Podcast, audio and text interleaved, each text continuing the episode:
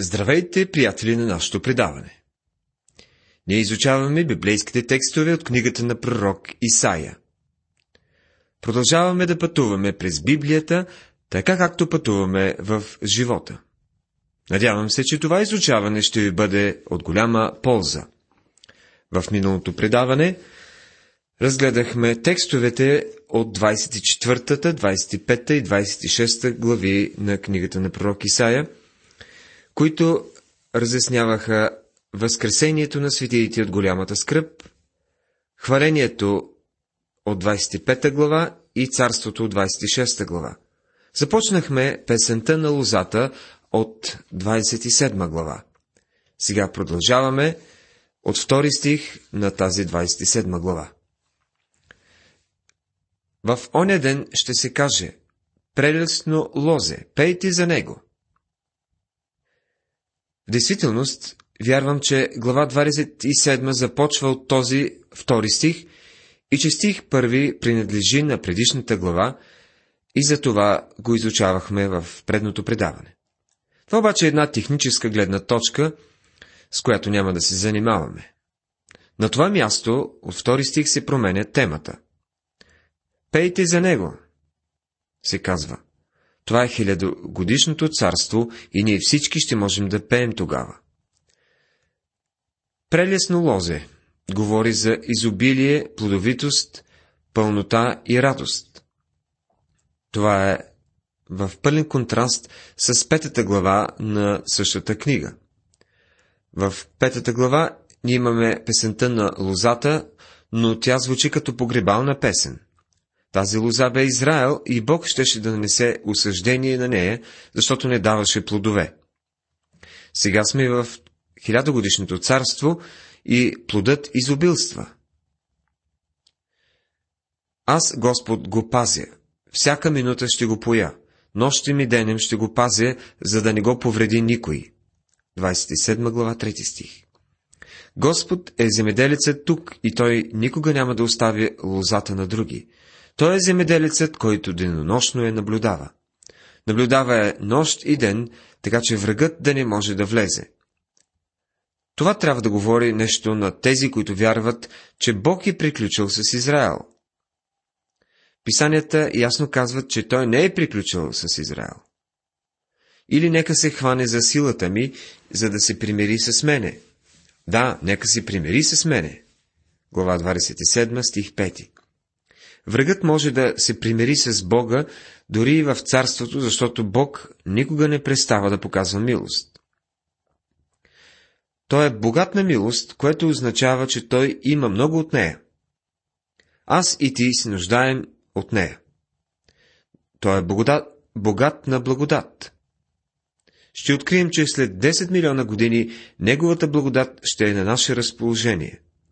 Ще се нуждаем от нея дори и на небето за да се примири с мене. Това е единственото място в писанията, където дори се предлага човек да направи мир с Бога. Тук обаче е свързано с покорност на царя, а не с приемането на Христос като Спасител. Човек не може да се примирява с Бога относно греха. Бог вече е направил това. Защото в петата глава на посланието към римляните, първия стих се казва Оправдани чрез вяра имаме мир с Бога чрез нашият Господ Исус Христос. Когато сме готови да се съгласим с Бога и да му се доверим за това, което е направил чрез Христос на кръста, тогава ние ще имаме мир. Няма да го получим преди това. Този стих не говори за нашия ден, но за времето на хилядогодишното царство – Поразяването на Израел и на неговите врагове е темата на следващите стихове. Поразил го е, както порази уния, които поразиха него. Или убит ли бе, както бяха умъртвени убитите от него? Седми стих на 27 глава. Този стих поставя въпроса, на който е частично отговорено вече в книгата на Исаия. Защо Бог съди Израел повече от другите народи? Светлината носи отговорност. От гледна точка на факта, че Израел има повече светлина, неговият грях е по-черен и наказанието е по-голямо. той получава повече удари от народите, които го нападат. В Амос, 3 глава, 2 стих, четем. Само вас познах измежду всичките родове на света, затова ще ви накажа за всичките ви беззакония. Неговото наказание бе жестоко, но Бог не унищожи Израел, както някои от другите народи. Псалом 118, 18 стих ни казва Строго ме наказва Господ, но на смърт не ме предаде. Бог няма да позволи Израел да бъде унищожен. Зато и с това ще се очисти беззаконието на Якова, и това ще бъде целият плод от изличаването на греха му, че той ще направи всичките камъни на жертвениците като варовит камък, що се стрива на прах, така, щото ашерите и комирите на слънцето не ще стоят вече прави. Глава 27, стих 9 Не страданието за греховете изкупи Израел от греха. Грехът на Яков бе очистен чрез принасене на кръв и грехът на народа ще бъде изкупен чрез кръвта на Христос. Така както ти си спасен и вече не си грешник, по същият начин ще стане и в онзи ден. Тези, които не мислят, че Бог ще се занимае с Израел, трябва да прочитат някои текстове от писанието, като следния, например. Защото укрепеният град ще запустее, заселището ще се напусне и ще се остави като пустиня. Там ще пасе телето и там ще си почива и ще изпоеде клончетата му. Когато клоновете му изсъхнат, ще се очупят. Жените като дойдат, ще ги изгорят, защото са неразумни люди. Тогава Творецът им не ще ги пожали и Създателят им не ще се смили за тях. Глава 27, стихове 10 и 11. Градовете обаче, които Израел е построил, ще бъдат разрушени, подобно на всеки град, който издигне човекът далеч от Бога. Големите руини в света са резултат от осъждението на всемогъщия Бог. Защото отхвърлиха светлината. Те не само отхвърлиха светлината, но така също и личността на Божият син. В оня ден Господ ще оттърси плода си от стремителния ефрат до египетския поток. И вие ще се съберете един по един, о чада на Израиля, и в оня ден ще затреби голяма тръба. И загиващите в Асирийската земя и изгонените, които са в Египетската земя, ще се кланят Господу в святия хълм в Ерусалим. Глава 27, стихове 12 и 13. Тази част разкрива Божиите определени намерения за възстановяването на Израел в обещаната земя и само ще кажа следното. Не става въпрос за това дали Израел ще се възстанови в земята. Въпросът е дали ти вярваш или не в Божието Слово. Ако вярваш в него, какво ще бъде отношението ти към горния текст? Не можеш да му предадеш духовен смисъл, защото пророкът говори за Асирия, Египет, Израел и Ерусалим. Това са конкретни места. Израел ще бъде възстановен буквално. Това пророчество, което говорихме, не е било изпълнено в миналото. Неговото изпълнение е в бъдещето. Продължаваме с глава 28. В нея си говори за незабавното нападение на Ефрем от Асирия и това е една картина на бъдещето и предупреждение за Ерусалим. Тази глава ни въвежда в нова част. Пророчествата, които се отнасят изцяло в бъдещето, се, намират, се намираха в 24 до 27 глави. От 28 до 35 имаме пророчества, които имат местно значение и са изпълнени в миналото, а също така и пророчества, които се отнасят за бъдещето и покриват периода, както в предишната част. Тази нова част се характеризира с 6 горко, като кулминацията е голямата война при Армагедон в 34 глава, последвана от ползите от хилядогодишното царство за земята – които се намират в 35-та. Главата пред нас е една чудесна иллюстрация на комбинацията на близко и далечно, на минали и бъдещи събития, на местни, незабавни и общи далечни пророчества. Ще видим това, което е било изпълнено и това, което остава да се изпълни. Северното царство на Израел, за което тук се използва термина Ефрем, скоро ще отиде в плен на асирийците. Това е като въведение на идващия бъдещ ден, но също така е и като предупреждение на Южното царство Юда. Първата част бе изпълнена, когато Салманасар, царят на Асирия, нападна Ефрем в 721 година преди Христа, пороби Северното царство и взе народа в плен. Сега ще говорим за непосредственият плен на Ефрем. Това е първото горко срещу Северното царство. Горко на горделивия венец на Ефремовите пияници и на повехналия цвят на славната му красота, който е на върха на тлъстите долини на уния, които се обладават от вино. 28 глава, 1 стих Ефрем и Израел са синоними за десете племена на север, наричани още Самария. Картината за пияниците тук е както буквална, така и духовна. Те бяха в един унес, що се отнася до духовното разбиране. Да бъдеш духовно пиян означава да си изпълнен с гордост. Ето, от Господа иде един мощен и силен, който като буря с град и опустошителна вехрушка, като буря от силни прилели води, ще ги хвърли в, с ръката си на земята. Глава 28, стих 2 Асириецът тук е определен като силен, бурен град и опустошителна вихрушка. Горделивият венец на Ефремовите пияници ще се тъпче под нозе. 28 глава 3 стих Може да не ти харесва, но Бог не се извинява – той просто ни казва, че ще направи това. Тук пророкът показва бъдещето на пияницата. В Северното царство имаше силно развита цивилизация със своите удобства и външна красота, виждащи се в домове, градини и дървета. Ако и днес отидете на хълма Самария и видите двореца, построен от Ахав, ще видите мястото, където Ахав и Езавел живееха. Изглежда, че Бог винаги дава на нечестивите и богатите най-добрите места за живеене и можем да кажем, че това е поетична справедливост. За богатите и нечестивите няма да е толкова добре в другия свят. Затова те имат всичко хубаво тук. Самария е едно от най-красивите места в Израел днес. Ако застанете там, можете да видите Средиземно море, Йорданската долина на север планината Ермон, покрита с сняг, на запад стените на Ерусалим.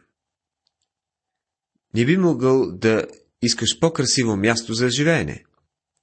Това е страхотно място, но Бог осъди хората в Северното царство и разруши тяхната висока цивилизация. Сега си говори за едно далечно бъдеще. Пророкът започва да се движи в бъдещето – Изразът в оня ден се отнася за Господния ден, който започва с великата скръп и се простира в хилядогодишното царство. Петия стих звучи така. В оня ден Господ на силите ще бъде славен венец и красива корона за останалите от людите си. Това се отнася за хилядогодишното царство, което ще дойде. Това, което причини падането на Северното царство, бе тяхната гордост. Те носиха корона от гордост. Но в бъдещия ден, когато Бог отново ще, ще ги върне в земята, той ще им даде корона от слава. И правосъден дух за уния, който седи да съди. И сила за тия, които отблъсват неприятеля до портите му. Но и тия се побъркаха от виното и се заблудиха от спиртното питие. Свещеник и пророк се побъркаха от спиртно питие. Обладаха се от вино, заблудиха се от спиртно питие, побъркаха се във видението, спъват се в съденето. 28 глава, стихове 6 и 7. Един християнин, бизнесмен, разказа преди време как вървят нещата в големия бизнес. Той сключва сделки с мъже, които правят големи инвестиции за големи печалби. Един от тези хора започнал да се наслаждава в греха. Започнал да изневерява на жена си и да пие. и като следствие от това взел определени грешни решения относно инвестиции, които са го провалили. И той казва, че когато човек започне да пие и да се наслаждава в греха, загубва усета за бизнес. Той казал, понеже аз съм християнин, може да съм предубеден, но съм открил през годините, че това е така. Това е горчивият опит. Сега и Бог прави същото наблюдение относно Северното царство. Казва, обладаха се от вино, заблудиха се от спиртно питие, побъркаха се в видението, спъваха се в съденето. Затова Словото Господне ще стане за тях заповед след заповед, заповед след заповед, правило след правило, правило след правило, тук малко, там малко, тъй, щото като ходят да паднат възнак и да се съкрушат, да се впримчат и да се хванат. Глава 28, стих 13 Части като тези, които прочетох, са накарали някои следователи в миналото да наричат Исаия пророк на баналното. Получението е един бавен, търпелив и продължителен процес. Това е начинът по който се постига дори духовната истина. Бог не я разкрива на някой мързелив и отпуснат човек. Когато хората отстъпват от вярата, в което и да е време, става невероятно трудно да им се даде духовна истина. Днес има много християни, които не са доволни от своя християнски живот. Те са невежи относно Божието Слово. И тогава някой ги кани на някакъв курс, който смятат, че ще отговори на всички техни проблеми. За съжаление, това не става и те отново падат долу. Няма пряк път към успеха в християнския живот. Има един път за израстване като християнин и той е толкова банален, банален и обикновен, че се двумя дали да ти го кажа. Божието Слово бе дадено на Израел заповед след заповед, ред след ред, тук малко и там малко. Това е било всекидневното усилено учение и вникване в Божието Слово. Какво се получи? Израел не го следваше, те отстъпиха назад.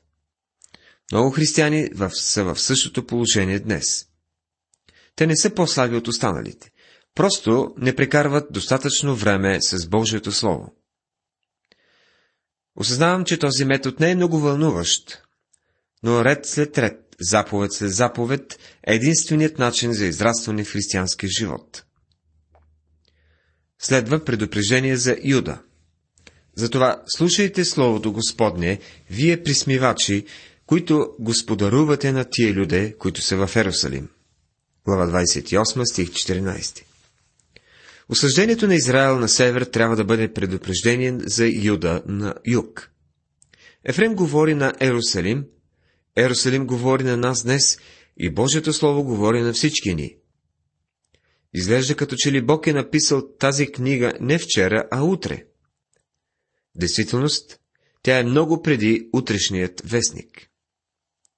Понеже сте казали, ние направихме договор с смъртта и се съгласихме с Шеол, защото когато заливащата беда минава, да не дойде до нас. Защото си направихме лъжата прибежище и под измамата си скрихме. Глава 28, стих 15 Какъв е този договор с смъртта и преизподнята? Даниил ни казва относно бъдещия договор, който Израел ще направи с Антихриста, с принца, който идва, човека на греха, безбожника, своеволния цар, звяра от морето и звяра от земята, този, който е контролиран от Сатана. Затова така казва Господ Иова. Ето, полагам в Сион камък за основа. Камък отбран, скъпоценен, краягален за твърда основа, който вярва в него, не ще прибърза да бяга. Глава 28, стих 16 какъв е отговорът днес за лъжата в живота на хората и измамата наоколо, които ще продължават да се увеличават до деня на голямата скръп? Ето го отговора. Бог вече го е дал. Това е основа. Това е отбран камък, скъпоценен, крайъгълен за твърда основа. този, който вярва в него, не е необходимо да бърза. Той може да си почива в него. В първото послание на Петър, 2 глава 6 до 8 стихове си говори за него. Ето полагам в Сион крайгален камък, отбран скъпоценен, и който вярва в него не ще се посрами. За вас, прочие, които вярвате, е скъпоценност, а на тия, които ни вярват, камъкът, който отхвърлиха зидарите, той стана глава на ъгъла. И камък, у който да се спъват, и канара, в която да се съблазняват. Защото се спъват от Словото и са непокорни, на което бяха и определени. Симон Петър много ясно казва, че този камък е Христос. Ще направя правосъдието връвта и правдата от веса, и градушка ще помете прибежището при лъжи, и водата ще наводни скривалището. 28 глава, 17 стих Осъжението на тези хора ще дойде постепенно. Така идва и днес. Понякога идва много изненадващо, както бе на 11 септември миналата година. Но постепенното осъждение е по-лошо от изненадващото, тъй както обикновено, обикновено напредва бавно човек и трудно може да го разпознае. Защото леглото е твърде късо, за да може някой да се простре по него, и завивката твърде тясна, за да може някой да се завие с нея. 28 глава, 20 стих Имало ли е случай някога да отидете на хотел и да откриете, че чершафите на леглото не са достатъчно дълги? Те не могат да стигат до врата ви и ако ги предърпате нагоре, тогава стърчат краката ви. Дали сте спали някога в късо легло, където краката ви висят извън ръба и трябва да си вдигнете главата или да спите по тъгъл?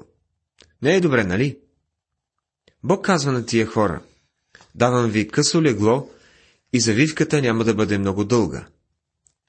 От този момент нататък идва Божието осъждение.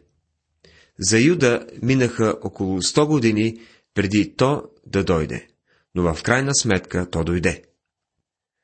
Уважаеми приятели, в това предаване тази вечер изучавахме песента на лозата от глава 27. Занимавахме се с пророчествата за плена на Ефрем и бъдещето на Иерусалим от глава 28. И накрая, предупреждението за Юда приемаме, че е предупреждение и за нас. В, следващата, в следващото предаване ще говорим за осъждението на Бога върху Неговия народ. Останете с нас, останете и с Божията благодат, която да ви придружава. Амин.